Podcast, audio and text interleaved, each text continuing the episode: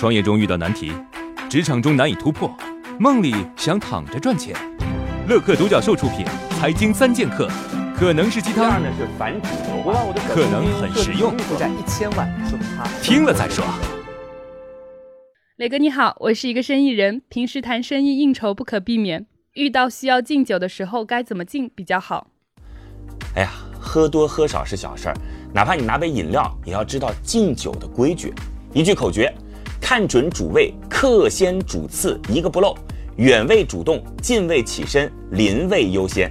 解释一下啊，先找到桌上最重要的客人，敬他，然后再敬今天请客的主人。一圈敬下来，千万别漏人，哪怕是司机，同在一桌，要先做到不得罪人。如果要敬的人离自己比较远的话，要主动走到对方的面前，可以趁机交谈几句。如果离得近，原位站起来就可以了。在正式敬酒之前呢，可以先和左右的邻居碰杯打招呼，自我介绍。再来一遍，看准主位，客先主次，一个不漏。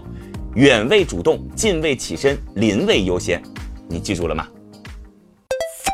网友评论：老师您好，我不会喝酒，碰到饭局就很头疼。别人喝酒，我只能喝饮料，也不好意思去向别人敬酒，也怕别人向我敬酒，都是管自己吃喝，每次都好尴尬。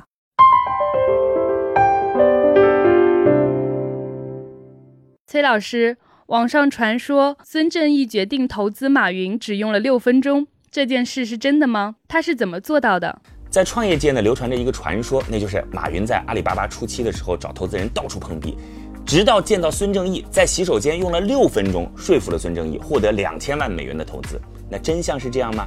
实际上啊。马云和孙正义见面的地方并不是洗手间，而是软银举行的一次每个人只有六分钟的路演。包括阿里巴巴的马云、新浪的王志东、网易的丁磊都参加了这次路演。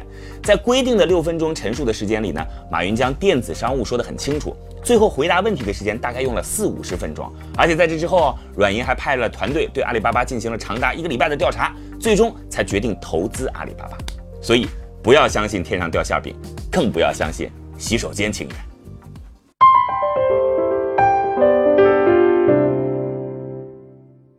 磊哥，我创业了很多次都失败了。朋友说我没懂商业的本质，可商业的本质到底是什么？商业的本质是长期有利润的满足用户的需求。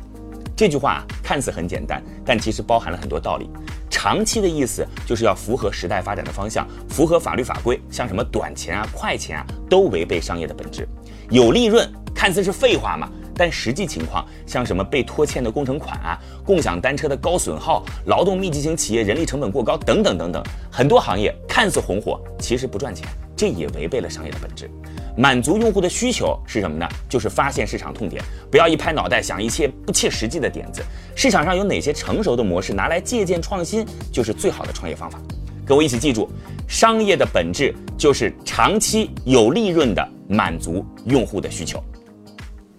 在这里有个消息要告诉大家：财经三剑客每周都有三次线上一对一交流指导活动，帮助大家解决创业过程中遇到的难题。如果你有问题想咨询，可以在“创业找崔磊”公众号留言，我们会定期回复大家的疑问。